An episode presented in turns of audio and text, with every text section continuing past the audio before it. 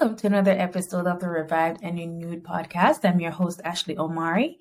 Thank you so much for joining us after a long break. Yes, I had to just take some time off to just refresh myself in the Lord and to just renew my mind.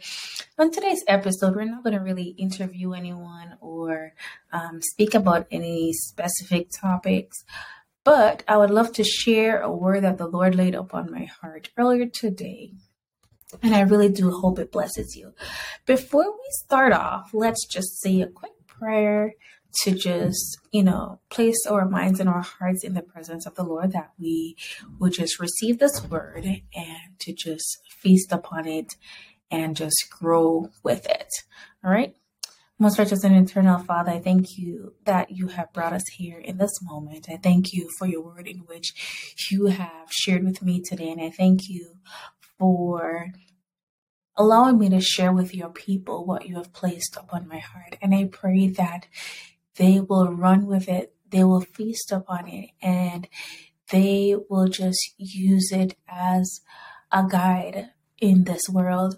Lord, I thank you for our hearts today, and I thank you that you're working on them along with our minds. And I give you thanks and I give you praise for the angels that you have around us even now. In Jesus' mighty name I pray. Amen, amen. And so it is taken from Romans four, which speaks about our conduct as Christians, as believers of the word, as his children, right? And so uh, Paul was speaking to the Romans, and it and it goes for us today in this generation, especially now, especially in this time where so many things are happening and we have so many questions and so many people are filled with fear and doubt and, you know, but we just have to just dig, dig deeper in the word and see what the Lord is saying in this time. We have to seek his presence and see what he's saying in this time. And now more than ever, we, the body of Christ, we have to set examples for those out there to follow, that others can come and join the family of God. Um, So Paul was urgently and fervently asking, and this is from my notes that I had written down. I just sat down and I allowed him to just minister to me as I sat there in the park today. Um, so let's get into it. So Paul was urgently and fervently asking us as believers. I say us because even though we weren't there, we were there. As I think it's in Hebrews, the book of Hebrews, where it spoke about even though um, Abraham, um, Isaac wasn't there to tithe, he was in his father's seed. So we were in our father's seed then, right? Amen. Okay, so us as believers to present our bodies as a living sacrifice unto God. He described how we were supposed to do this, and he said it was supposed to be holy and acceptable.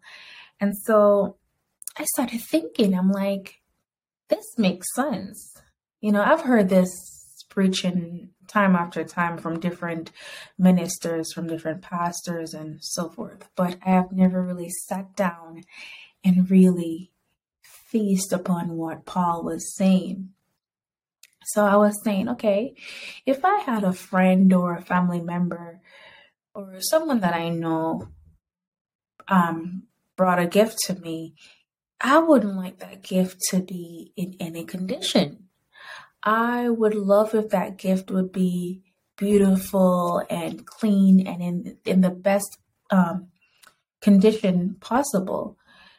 Well, if it was dirty and if it was broken, why would I want to take it? So it's the same thing when it comes onto our bodies in the presence of God.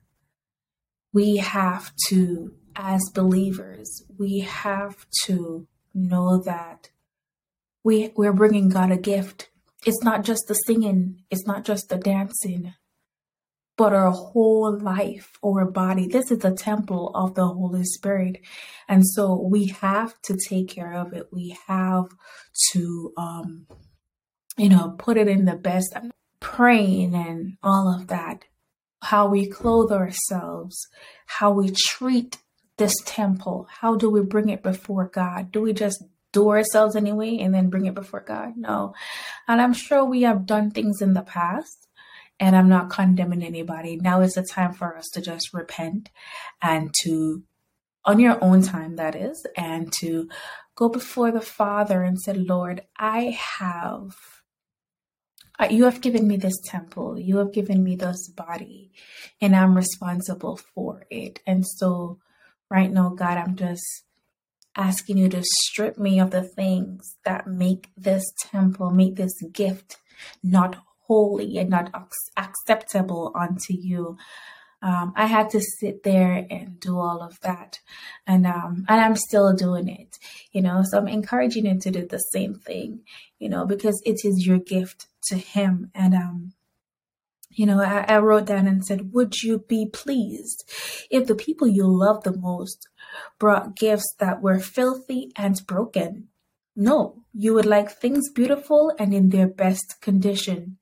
So let us do the same thing by the grace of God, because He has given us the grace. He has given us the strength to do such things. And there, there are a lot of knowledge and information out there um, of how to do this. You know, uh, Paul then said we ought to do this as it is our reasonable service. And so I was just there um, thinking about words that, you know, means the same thing as reasonable. And um, I found a definition that says when something is reasonable, it is considered to be fitting or fair. So our offering of our bodies should be fitting and fair. Fair, remember, even Cain and Abel, Abel brought his best of his best to God. And so that is the same thing that we ought to do. Bring forth our best to God, our best. I'm not saying not to take your broken side and the sides that you wrestle with the most. But when you're going before God to worship Him, you know, show Him your raw, true selves. That's what He wants from you. You don't want to be a complainer. That's that's that's one way that you're not going before God, but you're being a person of thanksgiving. You're not going before God as a gossiper, but you're going before God as a prayer warrior for your sister or your brother who needs help. That's one way of bringing your best self to God. You're going before God as a servant who has great faith. I'm not saying there are not times when we have to kneel before Him and say, God, my faith is drying up. My faith has fallen below the bar. I'm asking you to help me. Yes, He wants you to come to Him in that state too, right? But bring your best to God. You set time for God. You don't give Him what is left off of your time. You make time for work. You make time for school. You make time to be scrolling on TikTok. You make time to be scrolling on Facebook, Instagram, um, chatting with friends, um, going on a lunch date, or whatever it is. So make that time for God. Set aside that time for God. That is your reasonable service unto Him. And these are things that I have to take for myself too. I'm not just speaking to those who are listening right now. I'm also speaking to myself. How you carry yourselves, how you carry yourself tells of how you see God. It tells of the reverence you have for Him. And I sat back, and it's not just how you dress. Yes, that is one aspect. But how do you see yourself? How do you see yourself? Are you someone who's loud and have nothing but disrespectful things to say to others? Are you someone who is loving and kind? Or are you someone who's jealous and um, just always tearing down others? Are you someone who is compassionate? Yes, you have to set boundaries at times, um, but still show love and care to others who need it in that time. Are you someone, and as I said, a gossiper, a complainer? All of these things tell tells God how you see him. And I didn't really th- thought about that until he sat me down and showed me that, hey, hey, this is a part of it too. This is a part of it too. Do you gossip? Do you complain? I used to be a complainer. Yeah. I used to be a complainer, but I went through, I went through a part where he had to just show me, a season where he had to just show me that I hear your prayers. And he would do some little, he would show me in some weird ways that he's hearing me. And I'm like, okay, I know you're hearing me now. Okay, I see that you're hearing me, right? Um, but that's how God is. Um, so how we carry ourselves is important because it tells of our reverence for God, and it tells us how we see God. Paul instructs us or encourages us not to be conformed or to comply with the standards of the world. And um, it goes back to what I was saying about being a gossiper, being a complainer, being rebellious, being loud. It's stuff like that that um, we have to put in place um, to keep the stance, to keep, because if you are a responsible person, look at it like this way. If you are a responsible person and you know, you know, you have car loans, you have your mortgage to pay, your phone bill. If you don't pay for those things, you're going to lose them, right?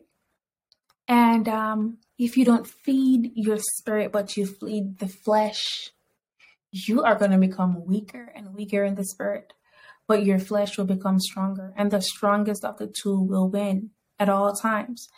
And so we have to put these things in place. And Paul is saying we can't comply. We can't be conformed to the things that the world is telling us is the way to go. We have to make, we have to stand out we, because we were set aside by God. So we ought to be holy. We ought to be, you know, doing the things that pleases him. Um, I was listening to someone the other day. I don't remember who it was, but she said, and this just stood out to me and it never leaves me since then. It's been like two weeks. She said, what is the joy of the Lord? Because we read and we declare the scripture all the time that the joy of the Lord is our strength. Um, and so she said, what is the joy of the Lord? This is when you make him happy. This is when you pleases him. So when you pleases God, that is where your strength comes from. And I'm like, wow, this is so profound. And um, I've never like sat down and really thought about it. But after she said it, I'm like, I'm like, I have to please God in everything that I do. I have to stop being a man pleaser. I have to stop being a self pleaser and do what is right unto God. And so Paul is saying that we can't comply to the standards of the world, but to be changed or molded in our minds, right? And um, we have to do that because sometimes we go around people who influences us, right? And so we have to take a step back sometimes and say, what are the instructions of God? What did God ask us to do, right? We have to keep going back to the word. We have to keep going back to our manual. Yeah, we have to keep going back to our manual and say, what did our creator, what did our, our maker say? Um, how we're supposed to operate, how we're supposed to be working, you know? Um, Paul then told us to not to think of ourselves more highly than we ought to. And this is something that a lot of us struggles with. Is we've seen God use us a certain way. He's given us a message to give somebody, or we've had a dream and we see it come to pass. He's told us a word and it has come to pass. And so we are filled with pride. And so we think of ourselves more, or if we get a revelation from God, we think of ourselves more. Um, important than other people. And not just on a spiritual level. We have a degree from a university, a prominent university or college, or we have a job position, or we live in a certain community, or we wear a certain type of clothes, or anything like that that causes us to think of ourselves up there and look down on others.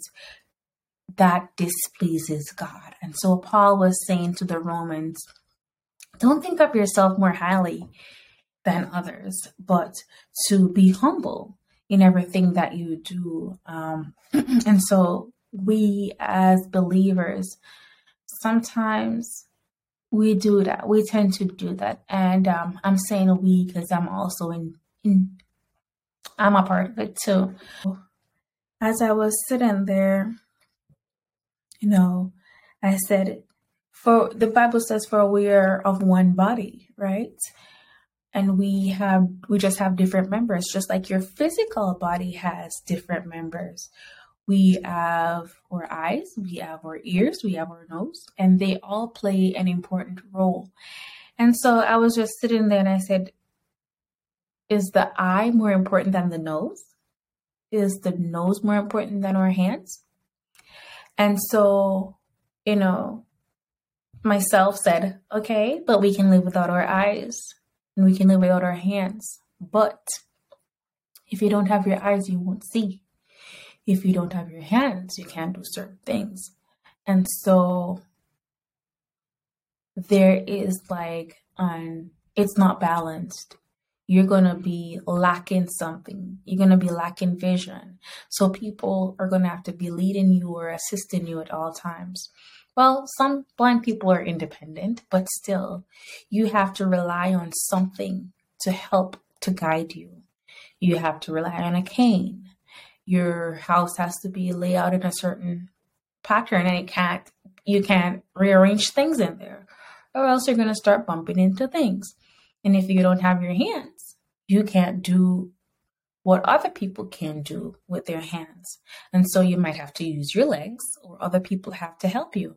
And so everybody in this body is important. Do not look down. I don't remember who said it, but there was a minister who said even Judas was important because he had to betray Jesus. He had, there had to be someone there to betray him. And so even he was important. So do not think of yourself more highly. We ought not to do that.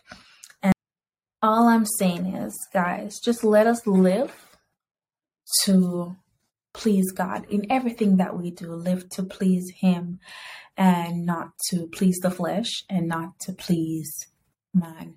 And sometimes it can be challenging. I'm going to be realistic. Sometimes it can be challenging, but the more we grow closer to Christ is the easier it will become. And the more we mature in Christ is the easier it will become, because the closer you get to him is the more mature you get. And so that is a part of our journey and our lessons that we have to learn. And um, I really do hope this session uh, encouraged you as much as it encourages me. And uh, remember, everything you do, it should be to honor God and not to honor yourself. Do not point others to yourself. Point them to Jesus.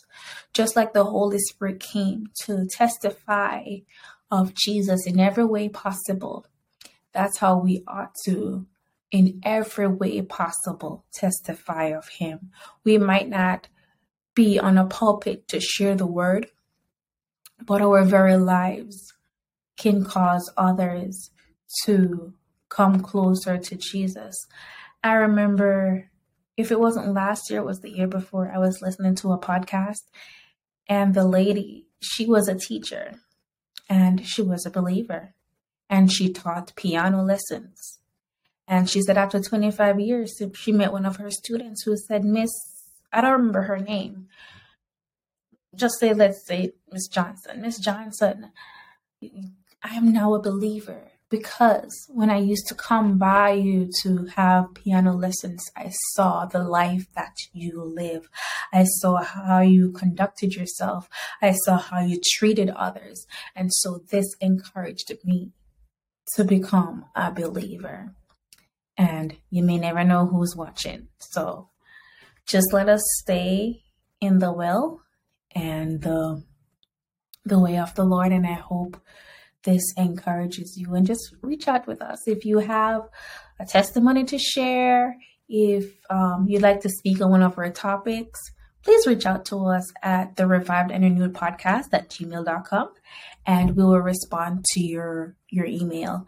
Or you can just send us a message on um, Instagram, the Revived and Renewed Podcast. And uh, thank you so much for watching us this week. Bye-bye.